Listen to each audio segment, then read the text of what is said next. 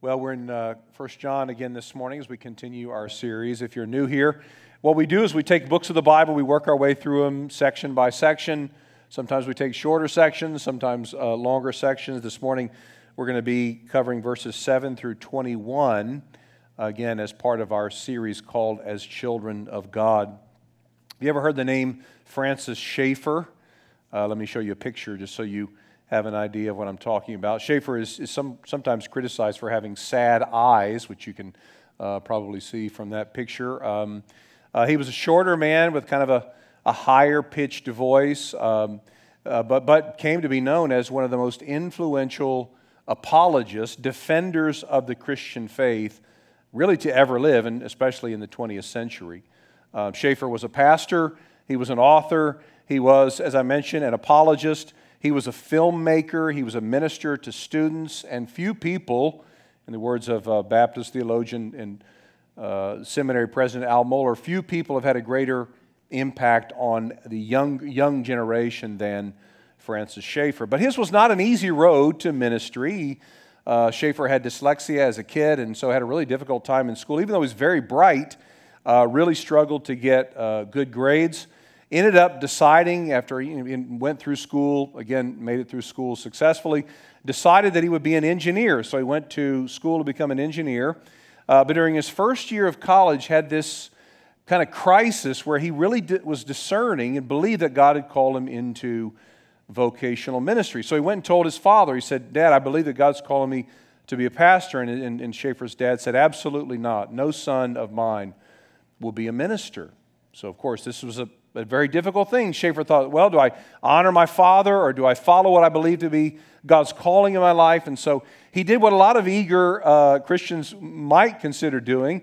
He decided to flip a coin to determine the direction. So he said, God, if, if I'm going to flip a coin, if it's, ta- if it's heads, then I promise, then, then I'll, I'll leave uh, engineering school and I'll, I'll go study to be a pastor. So he flipped a coin and it was heads.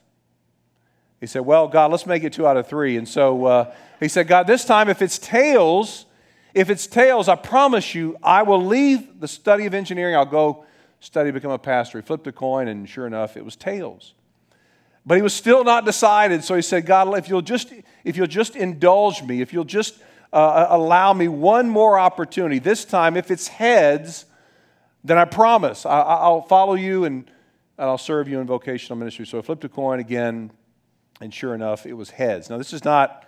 This is not me advocating this model of decision making, but for whatever reason, in his providence, God uh, led uh, Francis Schaeffer into pastoral ministry that way. Went back and told his father, and uh, his dad slammed the door in his son's face and again said, I'll never accept a son who goes into a pastoral ministry. Now, later, God would soften his heart, and, and his dad would actually come alongside and help to pay for some of his son's uh, theological training. But as I mentioned, this is got some of you have read his trilogy, uh, How Then Shall We Live, and, and, and other books by him. In fact, some of you have told me offline that he's been influential in your own life. Now, why would I bring up Francis Schaeffer in, in the introduction to uh, a passage of 1 John? Well, toward the end of his life, after debating the Christian faith many, many times, one on one, and sometimes uh, to hundreds and, and and sometimes even thousands of people on college campuses, Francis Schaeffer would conclude that there's nothing more persuasive, there's no greater apologetic for the Christian faith than love. He would say, Love and the unity that it attests to is the mark that God has given us to wear among those uh, among unbelievers. So he would say there's nothing that will persuade a watching world more of the reality of a God and the legitimacy of a Christian faith than the way that we love one another. Well, of course, Francis Schaeffer wasn't the first person to say this. Many had said that before him. And going all the way back to the Apostle John, in this letter that we've been studying, John himself says repeatedly that the way that the world will know that you belong to me, the way that the world will know that you are, in fact, a, Christ follower, is by the way that you love one another. John says that same thing repeatedly. There's a lot of repetition in, in this letter, as you probably picked up on, uh, but the most oft repeated command is the command to love. In fact, in the section we're in this morning, some 15 verses John will include the word love or some uh, derivation thereof, some form of it, 29 times. Love, loved, beloved, beloved, and so on. So this happens 29 times. Uh, there's a reason that the ancient Christian writers called John, some called him the apostle of love, others called him the doctor of love, and so he was known for his penchant uh, for talking about love. And love's actually mentioned so many times in this passage. I'm just going to be candid with you. Uh, so many times in this, this letter, this letter that as a preacher, sometimes it's hard to find new ways to talk about it. What, I, I thought to myself, what am I going to say about love that hasn't already uh, been said? But in this passage, beyond just commanding us to love, which we'll see in just a moment, uh, John relates to us where love is from and what it does. And, and really, in this passage, we have twice repeated verses 8 and 16, uh, one of the most profound, mysterious, amazing, important phrases in the Bible God is love. God is love. And so much of what we'll have to say this morning will be, uh, you might say, a meditation on that particular reality. God is love. We'll see three things this morning. What does it mean to say that God is love? What does God's love do? And in what sense is love incompatible with fear? So let me read, uh, I'm just going to read the entire section, and uh, you will see uh, straight away just how many times you hear the word love. So, 1 uh, John 4, verses 7 through 21. Here reads the word of the Lord Beloved, let us love one another, for love is from God and whoever loves has been born of God and knows God. Anyone who does not love does not know God because God is love. In this, the love of God was made manifest among us, that God sent his only Son into the world so that we might live through him.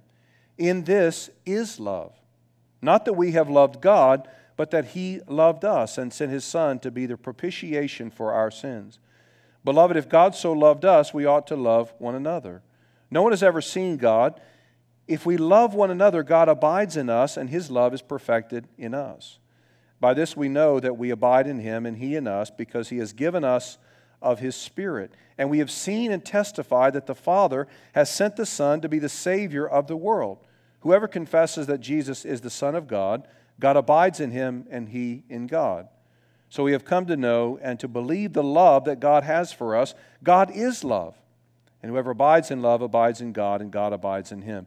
By this is love perfected with us, so that we may have confidence for the day of judgment, because as he is also, uh, so also we are in the world. As he is, so also we are in the world. There is no fear in love, but perfect love casts out fear. For fear has to do with punishment, and whoever fears has not been perfected in love. We love because he first loved us. If anyone says, I love God and hates his brother, he is a liar. For he who does not love his brother, whom he has not seen, or who as he has seen, cannot love God whom he has not seen. And this commandment we have from him whoever loves God must also love his brother.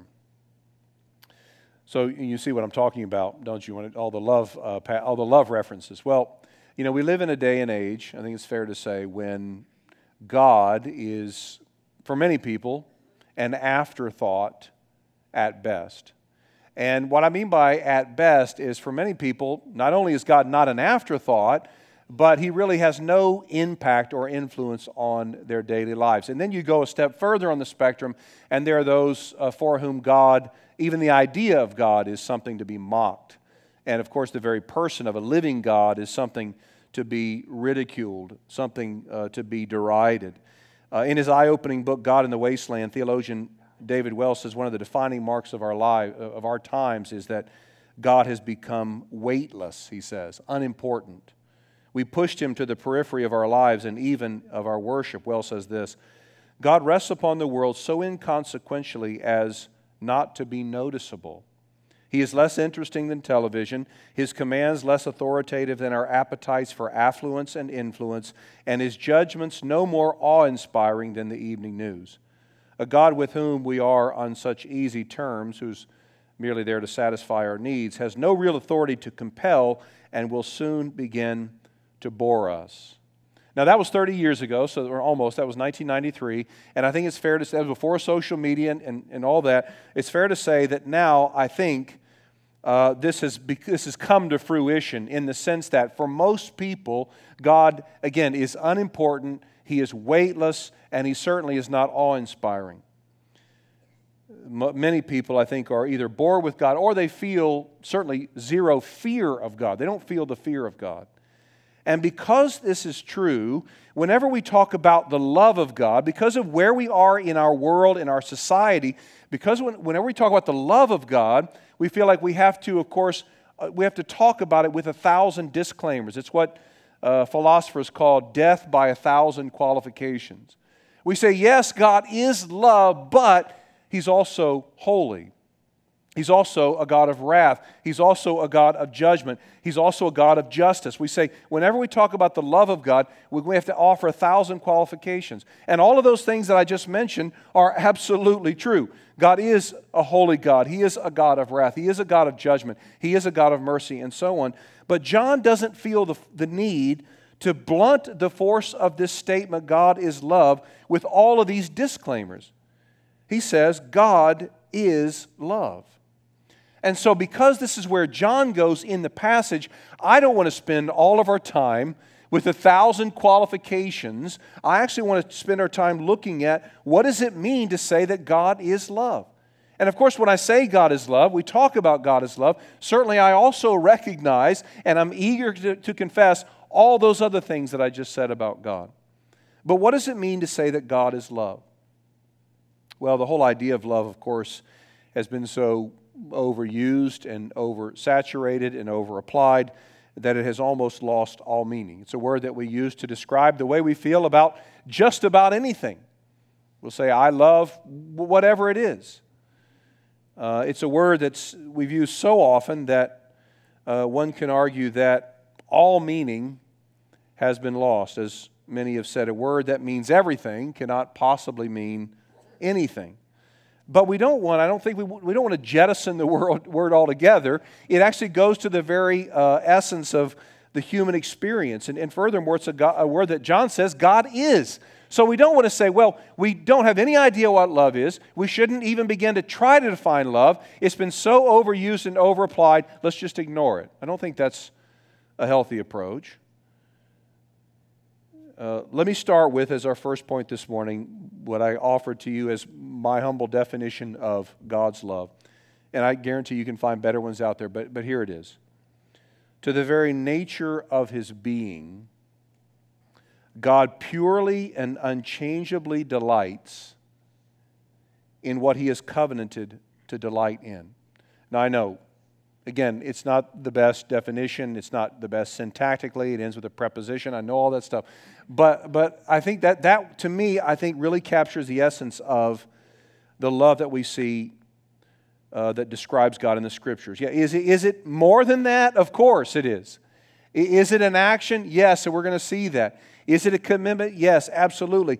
But I think we've tried so hard, and this is what happens anytime you overreact to something strongly.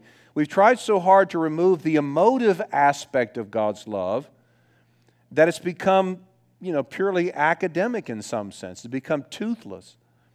After Janine and I had been uh, talking, as the young kids say, for about a month, I knew that I wanted to marry her. In fact, I knew after our first long, it was probably a two or three hour conversation, I knew after our first conversation, I wanted to marry her. And I didn't tell her that. I thought that would definitely creep her out. But I knew right away this is the woman that I want to marry. Um, after a month, I was absolutely certain of it. Uh, one evening, uh, we'd probably been seeing each other for maybe four or five months, and I did something that I was not accustomed to doing. Uh, but after we had dinner, I said to her, I think I'm falling in love with you. And then when I waited with great anticipation for her response, to which she said, Love is not something you fall into, it's a commitment you make. I thought, is this really a time for the teaching moment? I mean, is this, I mean, I'm putting my heart out there, but you're going you're to take me to school on what love is. Um, she would uh, respond that she loved me, which was encouraging. Um, but she was right in the sense that, you know, the essence of love is not something you just kind of fall into and fall out of. It is, at the very heart, it is a covenant uh, to use biblical language, God's love is in fact a covenant relationship. As I read, He loved us first. He chose, He determined to love us when we didn't love Him. But it wasn't simply a business decision, He actually delights in those He loves. Now, you look at there are a couple of Hebrew words translated love, a couple new, several New Testament words, and three that you probably know pretty well translated love. But you go back to really the Old Testament, there's this word uh, chesed, which is translated, it's, it's a difficult word to translate in English. It's a Hebrew word, hard to translate in English because it, captures a lot of different ideas um, faithfulness, kindness, mercy, love, uh, loyalty, all of those things. And so the English translators do translate the word in various ways. Sometimes it's covenant faithfulness, sometimes it's um, uh, steadfast love, sometimes it's, it's kindness or loving kindness. Um, but at the heart of it is, is this idea of um, a, a promise keeping loyalty that is motivated by a deep personal affection. So God doesn't just simply choose people coldly and perfunctorily. He delights in those he chooses. We're going to sing at the end of the service uh, those he saves are his delight. God himself says in Jeremiah 31 to his covenant people, I have loved you with an everlasting love. And I've read a few commentators on this, but none have even compared, not surprisingly, to Geerhardus Vos, the great uh, 19th century Dutch, Dutch Reformed theologian, who writes this, and this is a little long, but it's so good. The divine declaration, I have loved thee with an everlasting love, is by no means, from Jeremiah's standpoint, the commonplace which our over familiarity with that uh, attribute has made it. The prophet means to describe by this term something quite extraordinary, something well nigh inconceivable, a supreme wonder in the land of wonders. Love to him, this is Jeremiah as the mouthpiece of God, is the highest form of the spiritual embrace of a person by a person. To, ascri- to ascribe it to God in connection with a creature is at the farthest remove from being a figure of speech. He says it means that in the most literal sense, this is hard, it's hard to fathom. In the most literal sense, he concentrates all the light and warmth of his affection, all the prodigious wealth of his resources, his endless capacity of delight upon the heart to heart union between the redeemed and himself. Now, what a profound notion that God would concentrate his endless capacity of delight on us, his redeemed people. Now, remember what's going on with John's original audience here. These people are, are they're, they're struggling with doubt. First of all, they don't know about the teaching that their friends have embraced the friends that have left the church, so they're, they're worried about that. They don't really know have I bought into the right teaching? Am I really abiding with God? And they, they wonder on some level, how does God feel about me? What is God's disposition to me? And so, what John says to them is he reminds them more than just they've been chosen by God, which is absolutely true and comforting, but John tells them that God purely and unchangeably delights in them. God actually delights in them. And the same is true for everyone who is in Christ.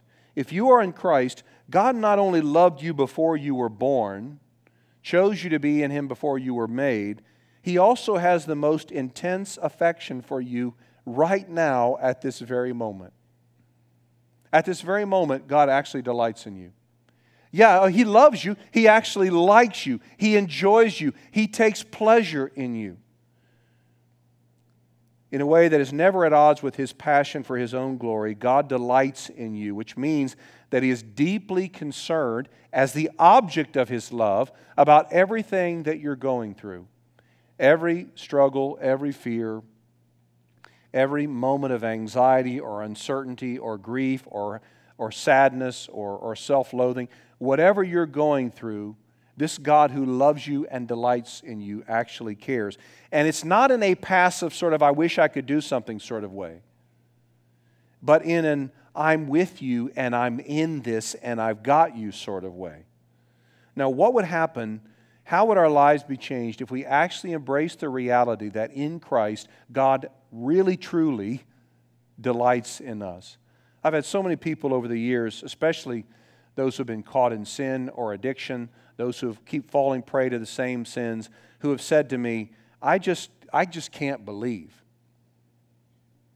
that God actually loves me. I, I just can't accept it that God loves me. And, and, it's not just people who are caught in sin. I've had people say that to me that have some of the, some of the most upstanding Christian people that I know.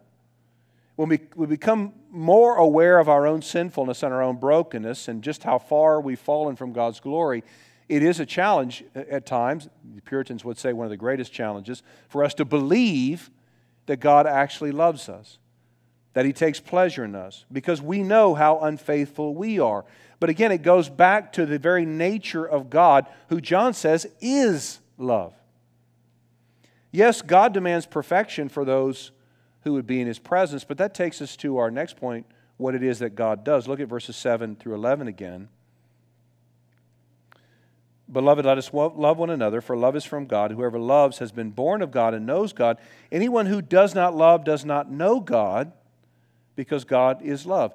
In this, the love of God was made manifest among us, that God sent his only Son into the world so that we might live through him. In this is love, not that we've loved God, but that he loved us and sent his Son to be the propitiation for our sins. Beloved, if God loved us, so loved us, we ought to love one another. So, you know, we don't talk about propitiation. I bet you can't remember the last time you used that word in a sentence. It's not a word we use in, in regular English. But it actually is a very important word, biblically speaking. Propitiation is a word that means, in the English, it means satisfaction. To propitiate is to satisfy. As those who are born in sin, every single one of us, we're born at odds with God, and we demonstrate every day that we are falling short of what God requires of us, that is perfection. We love other things more than we love God. Our hearts, our minds, our, our motives are impure. And as those who have rebelled against God, we are deserving of his eternal wrath. Every sin against an eternally holy God deserves eternal wrath. And we've sinned and continue to sin against God in countless ways. I don't know the ways, all of them, but I know that I have sinned against God this morning. In the things that I have treasured, in the way that I've looked at things, in my motives, uh, in my thoughts, we sin against God all the time. Well, out of love, God sent his Son to take upon himself the wrath that we deserve. Also, out of love, Jesus willingly satisfied the wrath of God against our sin by living a perfect, sinless life and by dying in our place. It wasn't that Jesus sat, simply satisfied the wrath, God's wrath against sin in general. He satisfies, satisfied God's wrath against us. Jesus' death on the cross turned away the Father's wrath from us as it was poured out on God's holy Son. Now, this is what John says. This is how we know love. This is the supreme definition and perfect example of love. So, even though God's love is a delight, even though it is emotive, it is also active and self giving. In order for us to love the way that God loved us, it required action. That, that kind of love that God shows us requires, if we're to live the, love the way God loves, it requires action, service to one another. But it's hard to put the needs of others ahead of our own, isn't it? It's hard to look out for others. It's hard to go without the things that we want and desire so that someone else can have it. How do we get there? How do we love in the way that God demands? Well, what John does as he commands his readers to love one another is he takes them back to the heart of the gospel. You see what he's doing here? He says, Love in this way, and then he reminds the readers of how they've been loved. Jesus Christ, sent by God, died for sinners, and John says to them, him, to them, Here's the definition of love, and this is how you've been loved. The more that you focus on that reality, the way that you are loved in Christ, the better able you will be to love. John says in, in verse 7 Whoever loves has been born of God and knows God. In other words, our ability to love other believers is a direct consequence of being born again by God out of His love. So if you're in Christ, think of it this way if you're in Christ, there was a moment in your life, and, and it's okay if you don't, you, you may have that, that date scribbled in the inside of your Bible. You may not know the exact time, and that's okay. But, but there was a moment in your life when God drew you to Himself, He made you alive in Christ, and enabled you to respond in repentance and faith. It's called the new birth. Jesus talks about being born from above, John 3. So there was a moment in your life, salvation is both an event and a process. There was a moment in your life when God, by His Spirit, brought you to repentance and faith in Him. This is what God does. He takes someone who is spiritually dead, yes, physically alive, but spiritually dead, and He brings them to life in an instant, giving them the ability to repent and believe. And at the same time, at that very moment that God made you alive in Christ, He also equipped you by His Spirit with the ability to love other believers. So here's our second point. By His love, revealed through the cross work of His Son, God makes us alive in Christ and enables us to love other believers. So if you are in Christ, you have the Spirit enabled ability to love other believers. You have that ability in Christ. Now, it's impossible to love, John says, unless you've been born of God. Now, it doesn't mean, of course, we would never say, and I'm not saying that if you're not a Christian, you don't really know what love is. You can't love anybody else. Nobody uh, would say that. You probably know, and so do I, unbelievers who are, you know, generally speaking, loving people. But what we're talking about is not just a generic sort of love, but a very specific type of love. We're talking about loving in the way that God has loved us. Now, think about how God has loved us. God loved us first, verse 19. So, He loved us before we loved Him. He didn't wait for us to make the first move. He made the first move in loving us. Now, how can you love, how do we love somebody else who has never loved us. Right? That's, that takes something supernatural, doesn't it? Think about how else God loved. God loved us when we hated him. That's when God loved us. While we were yet sinners, Christ died for the ungodly. So God loved us when we were his enemies. How are you at loving your enemies? You're probably better than I am at it. I'm not very good at it. It's hard to love our enemies. That takes actually a supernatural enablement. How else did God love us? God loved us even though we're very different than He. We're infinitely different than God. And yet, we sometimes have a hard time loving people who are different than we are, don't we? People who have different beliefs, convictions, people who look different, sound different, come from different areas of the world, whatever it is. Sometimes it's hard to love people who are different we. And that's how God loved us. God loved us and continues to love us even when we offend Him and I'm being very transparent with you, if I've been really, really offended by someone, I find it very difficult to love that person. It takes a supernatural enablement. In all of these things, the love that God commands is only possible by virtue of the new birth as we are empowered by the gospel, which is the news of God's love for us. You know, whatever stage of life we're in, we, we tend to regard that stage of life as the most hectic and difficult. Um, you know, if you're single and you're really in, engrossed in your work, it's easy to think, this is really, I'm totally swamped. Or you, know, you get married, you have one child, and you think, I don't know how people do this with multiple children. This is just, this is a lot, you know. And then you have two or three children, you think, oh, that was really easy when we had one child. I remember uh, the stage of life when we had four kids uh, under eight. So eight, six, four, and a newborn. And, you know, those were, those were difficult days. But you know what happens is when you get past that stage, whatever stage it is, you look back, you think, those were really sweet times.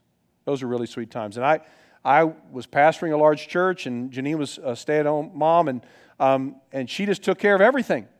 She took I, I left in the morning. Sometimes I didn't get back till 8 or 9, 9 at night, and Janine just handled everything. But when I got home, it was like, okay, here. Here are these kids. Here are your kids. Deal with them. And, uh, and I remember that phase of life, and I love that. I, I love that time. I love particularly, you know, tucking the kids in at night and uh, I would tell them a story, and often, you know, sometimes we would, I'd sing them a song, a song I'd made up or something, and we'd pray together. And, and for the longest time, what I prayed for them was, you know, and I remember very vividly being at the crib side, you know, just little, little children and, and praying for them. God, help them to love you. But right about that same time when my kids were that age, I was also preaching through the book of Ephesians. And I remember being so struck by Paul's writing, particularly chapters 3 and 4, that actually changed the way that I prayed for my kids.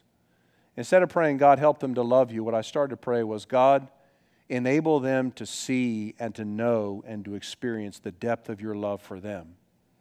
Now, it's a subtle change, but I think it's important. And if you pray, God, help my kids to, to love you, there's nothing wrong with that. But I think the more that we, whatever age, begin to really comprehend the love that God has for us in Christ, the more that actually it opens up our heart to love Him and to obey Him and to worship Him and to love our brothers and sisters in Christ. It's only as we really understand, this is why Paul would pray for the Ephesians that my prayer is that God would strengthen you with all ability so that you might know the height and width and depth of God's love for you in Christ. He says, I want you to know how much you're loved. And this is the way, again, that we are able to love those difficult people in our lives, those siblings in Christ, is as we really take in and revel in and grasp just how we've been loved. How do you get yourself to love someone you can't seem to love? Do you just yell at your heart and say, you know, what's wrong with you? You need to love better? Do you beat yourself up over that, you know, perceived inability? Do you promise before God if you just do these things? Do you flip a coin and say, if it's, if it's heads, I'll love? If it's how do you love someone who's difficult to love? Well, you know, you can make all the commitments in the world, and you can you know yell at your heart, so to speak. But the only way to love those who are hard to love is to constantly return in the Spirit to the love that God has for us, the love that we've been loved uh, by God with. Many years ago, I got a call at 5 a.m. one Friday morning. Um, and there was a woman on the other line, and I, I could not understand. What she was saying was completely unintelligible to me. She was sobbing so hard. And so I said, Well, well please, just oh, slow down, take a breath. I don't understand what you're saying to me. And finally, I was able to grasp. She said, Will you come over? This is 5 a.m. on Friday. I was asleep when she called. Uh, I know some of you were up at 4 a.m., you know, uh, for work, but I don't get up that early. I was asleep, and, I, and she said, Will you please come to our house? My husband and I are here, here sitting and we need help. And so I said, sure. And so I, I got dressed and went over to her house. And I got there, both husband and wife, their, their faces just completely puffy. They're swollen, eyes swollen shut. They've been crying for hours. And what I would later find out as they shared the story is that the wife discovered her husband coming in early that morning. He'd been out all night, had been unfaithful to her, and he'd been with a man. And so, of course, you know, she's, she, she is just reeling. No idea. Like, I don't even know what to make of this. I don't even know where to begin.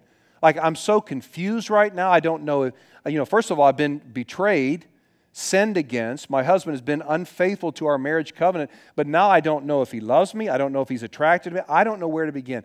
And that began a long journey that was probably 12 to 16 months where you know, I tried to help them, you know, see, you know, as we met together, help them understand really the depth of the gospel. And she would come to a place where, as she re- began to recognize it was a spirit enabled thing, she began to recognize the depth of God's love for her in spite of her own rebellion against God, her unfaithfulness to God. And she would come to a place where she was actually eager to forgive her repentant and broken husband. Now, they had a long way to go in terms of reconciling and but now happily married, uh, serving God with their lives, uh, glorifying God.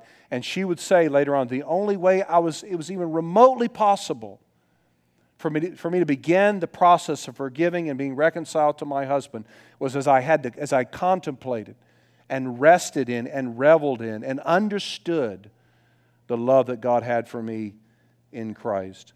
Well, there's one other powerful result of God's love beyond just by God's grace the ability uh, to love others.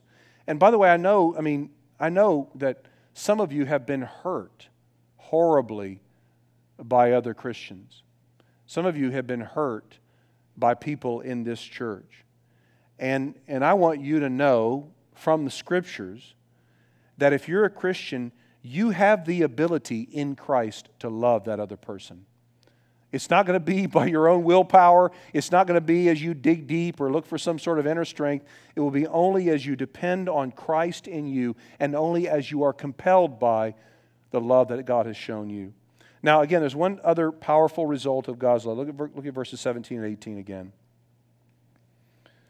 John says, By this is love perfected with us, so that we may have confidence for the day of judgment, because as he is, as he is so also are we in the world. There is no fear in love, but perfect love casts out fear. For fear has to do with punishment, and whoever fears has not been perfected in love. Now, it's love perfected, John says, that casts out all fear. Well, before I answer the question, what is love perfected, we have to ask the question, what is it that brings this type of fear that John is referencing? And the answer is, it is the threat of judgment. The threat of judgment. It is the threat of immediate judgment that, that brings fears in us now. What will happen? Will I be judged? What will happen if I wear this shirt, if I make that comment, if I say that joke, if my past sin gets discovered, will I be judged? What will happen if my kids act up, if I'm late on this project, if my idea doesn't work, if I can't lead this team, will I be judged? So we all have to deal, deal with this, you know, this fear of judgment. Will I be judged if I do this or if this happens? But the greatest fear, even though we may not consciously think about it, is the fear of the judgment that awaits at the end of this life. What will this is why people, and I've been around a lot of people as they've been dying or about ready to, uh, you know, to, to give up their life, to give up their last breath. And, and for the most part, many people are terrified, terrified of dying. The greatest fear is the judgment that awaits us after we die. It's a real, terrifying judgment. But John says, for those who have trusted in Christ, we don't, don't need to fear God's judgment. He says in verse 17, love perfected gives us confidence. And then verse 18, perfect love cast out fear. Well, what's John talking about? A perfect love that we have for God? Is John saying, when you love God in an absolutely perfect way, you need not fear? That's not what he's saying. Actually, verse 12 helps if you just scan up to verse 12. No one has ever seen God. If we love one another, God abides in us, and his love is perfected in us. When we hear about something being perfected, we, we tend to think of it as being brought to an absolute flawless condition, right? So if you say, I've perfected this result, you know, this, this recipe. I perfected this recipe. You think, well, I now have, uh, I've, I've perfected the ability to make a perfect whatever it is cookies or meatloaf or whatever the recipe is we look at something as being having been perfected as something brought to a flawless condition but that's not the way the bible talks about it typically the, the greek word that john uses here which is a form of the word telos which just means complete or finished um, it doesn't typically mean in the new testament flawless, although it does occasionally, but it typically means a completed or accomplished work. Think less of a recipe and more of a trip or an assignment. I've, I've got that done. That has been completed. I brought that to telos, to the end. So, how does that relate to God's love here? Well, John's not saying when your love for God is perfect, flawless, then you don't have to fear.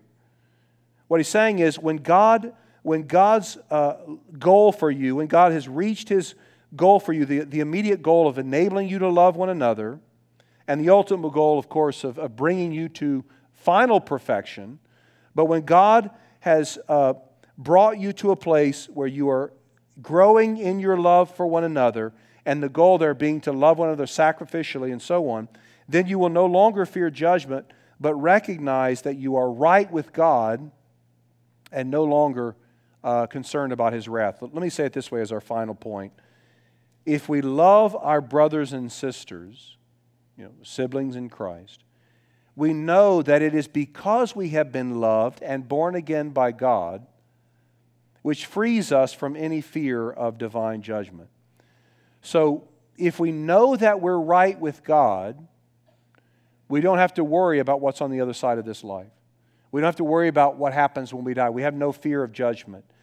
For those who are in Christ, we know that not only does God love us now, but He will never pour out His wrath on us because he has poured out his wrath fully on Jesus Christ. Well, how do we know that we actually are in Christ? This is what John is getting at.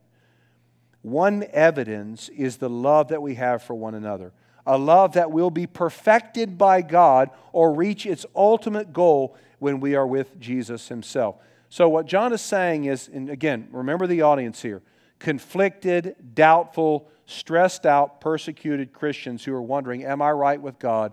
What John says is, one way that you can know is the love that you have for one another. Because as you love one another in this sacrificial way, you are giving evidence that you are actually born again of God and therefore the objects of God's divine love. So, perhaps a way to end was, will be with a question that I asked myself in this preparation, and that is what is my pattern of love for my brothers and sisters in Christ say about God's love within me? What does your pattern of love, the way that you love your brothers and sisters in Christ, what does it say about God's love within you? It doesn't mean you have to love, we have to love each other perfectly. It doesn't mean that we love each other flawlessly. We will never do that as, as sin cursed people on this earth. But what it does mean is that we should be constantly depending on the Spirit, appealing to God for strength, and we should have the ability to actually delight in and to serve well the people that God has put, put us together with, our brothers and sisters in Christ. God's perfected love in us is not a reference to a flawless love by any stretch, but it is an active, growing, sacrificial love that is fully dependent on the Father and one that gives evidence that we have been born again. And I pray that that's the love that we have for one another. Let's, let's pray.